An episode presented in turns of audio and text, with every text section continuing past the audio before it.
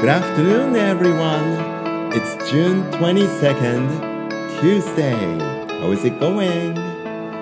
6月22日火曜日、皆さん、お元気ですか It is a cloudy and windy afternoon here in Tokyo. It feels kind of cool outside too. どうなんでしょうか今日はねあの風そよ風っていうかね少し風を感じられるような曇り空であの暑いというよりは涼しさも感じるようなね午後になっていますけれどもこの後雨降るのかな？I didn't bring my umbrellas so I'm kind of worried.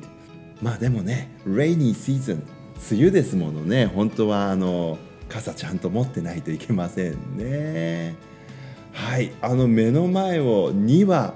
本当に多分オスとメスなんじゃないかと思うんですけどもジャコウアゲハがですね。あの上の方に飛んでったかと思うとさーっと2羽でねあまた上に飛んでってあまた下に降りてった。面白い。なんかツバメが飛んでるのかと思ったんですけど体が小さすぎるなと思ってよく見たらジャコウアゲハでした。今日はねあの朝からジャコアゲハが非常にこう話題でですねある6年生の方から「あラジオネーム言わない方がいいかな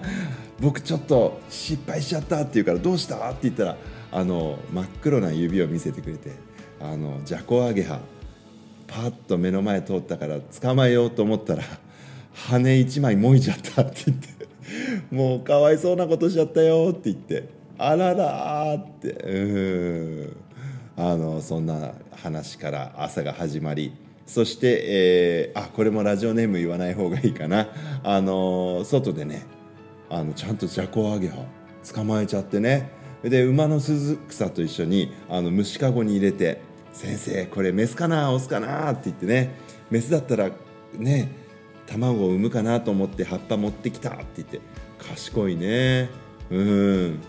ちょっとオレンジッシュな黄色っぽいっていうかな卵なのかな。僕もちょっと帰り道馬の鈴草がね生えてるあたりがあるのでその辺ちょっと見てみてね。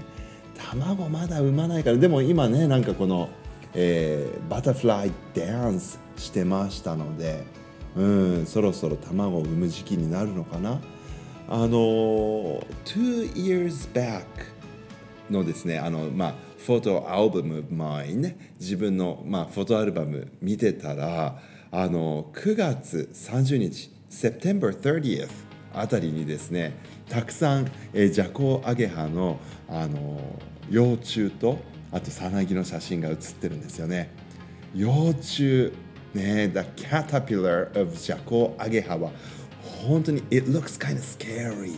like a monster with lots of thorns ね。たくさんのね角が生えてる。毛じゃないんですよ。毛虫じゃないからね。あの角がゴツゴツゴツっていっぱい生えてる。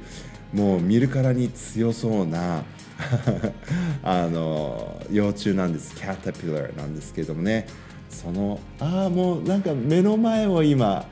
ジャコアゲハが飛んでるんですあの優雅なねこの蝶々になってからの姿とはまたちょっと想像できないようなまあ言っちゃかわいそうなんですけどもグロテスクな感じなんですよね。あのびっくりして踏みつけないように気をつけてくださいね。皆さんもねよく見てあれ？これは毛虫じゃないなと思ったらジャコウアゲハの幼虫ですから踏みつけないようにしてください。あの学校のグラウンドにもたまにねいますんで。で特にあの猛ダッシュっていうかねあの動きが速くなってる時っていうのは大急ぎでどこかに行って、まあ、泊まり木というかあの休めるところを探している場合はそれ早くねさなぎになる場所を見つけてたりする、うん、そういうサインなんだそうなのでね。あいいですね。本当にさっきからずっとごめんなさい。目の前をですね優雅に2羽でずっと飛んでるんですよ。目を奪われてしまって。はい、ジャコアゲハな一日でしたっていう話でね、え今日が終わってしまわないように。なぜかというと 昨日ねあの「I'll come back with the answer」あのラジオネームを変えようと思ってらっしゃるということでね飛行機大好きくんさんから3つのアイディア頂いいてますから僕がねあのいいって思うものをお伝えしなきゃいけないのとあと質問もねあのいただいておりました。I had a question あの歴史上のあの名前が似ている人物そういう人たちのね覚えやすい覚え方ってありますか？っていうことなんですけどまず後の方からお答えいたしますと、えー、名前を覚えるのは僕も非常に苦手でしたね。苦手ですけれどあのまあ古い人間なんですよね。やっぱりこう手で覚える。たくさん書いて覚えましたかね。でもどうやら僕はあの見た目で覚えるのは得意みたいなの。だから文字だけだとどうしても情報がすんなり入ってこないんですよね。だからあの顔を見ると覚えるんじゃないかなと思うんですよね。あの2次元3次元どちらかというと3次元寄りの人間なんですよね。ビジュアルもね。そしてあとはオーディオが得意なので僕はマルチプルインテリジェンス理論でいきますとですね あの立体的なものを記憶しやすくてあとはあの音楽的なものを記憶するのは得意っていうそういう、まあ、あの自分のこう偏りがあるっていうのを知ってるのであの、まあ、自分に合ってるやり方としたら多分その似顔絵を見てみたりとかあのその似顔絵ってでなんかこうこういうことをしてた人みたいなこうイラストと一緒にねあのこうまあ、イラストになるとやっぱり2次元になっちゃうんですけど、まあ、そういうものと関連づけてなるべく立体的なその人物像っていうのを思い描くと、まあ、少し頭に入るかなっていうのが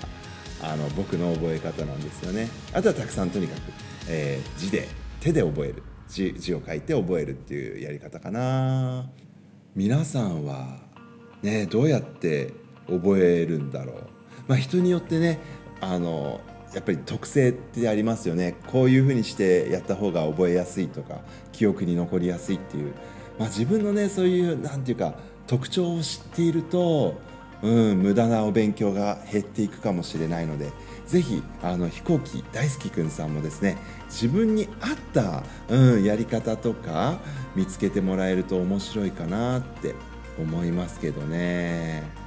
今ちょっとあの思いつきですけれども iPad に Keynote ってあるじゃないですかあの Keynote とかにいろいろその歴史上の人物の,、まあ、あのイラストレーションとかそういう、まあ、ヒントみたいなのをどんどん書いておいてそれをまあ自分でクイズみたいにしたりとかマジックムーブとかを使ってねこういろいろ動きをつけてねあの北条政子さんがね ヒューっていなくなったかと思ったら時宗さんがちょーって出てくるとかねそういうふうにムービー仕立てにしてみるとかも面白いかもしれないって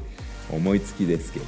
はい、そういう方がなんか記憶に残るかな僕だったらって思いました。そう BGM も入れたりとかしてね。でもそんなことややり始めたら時間あったいくらあっても足りないもんね。いや実はですね今日あの日向ぼっこ中に宿題をいただいたんですよ。2年生のある方から。あの Keynote でさまざまな transitions とか animations を学んでいてそれであのチーズが置いてあってそれを、ね、ネズミが食べてチーズがなくなったらネズミがいなくなっちゃうっていうようなアニメーションというかなトランジションっていうのを作りたいんだけどどうやったらいいですかね？なんて言って。あじゃあちょっとやってみるね？なんて言って作ってみてたんですけど。あのやり始めると本当楽しくなっちゃって30分40分あっという間ですよね。これ危険危険。だからあのでもその代わりなんか作ってるものに対してはやっぱり自分で作ったものなので記憶には残りやすいかなっていうふうに思いますけど。はい。あのそうそう2年生の方宿題 I did my homework so I will share what I've done to you tomorrow too あの6年生の方には僕のあのくだらないキーノートのストーリーテリング後でシェアしてもいいかななんて思ってますけど。さてさてあとはラジオネームのことだよね。イギリス大好きくんか休み時間大好きくんか社会の歴史歴史大好きくんかっていうんでしょ？あのイギリスって歴史がすごく多くってあと学校生活の中にブレイクっていうのがね午前中10時ぐらいにおやつの時間がある休み時間があるんですよ。しかもおやつ食べられるじゃないだからこういうのどうかな歴史の宝庫イギリスのブレイク大好きくんさんダメですか長いよね Well, well, it's about time for me to go now again. I will come back tomorrow. Until then, everyone, goodbye. I love you.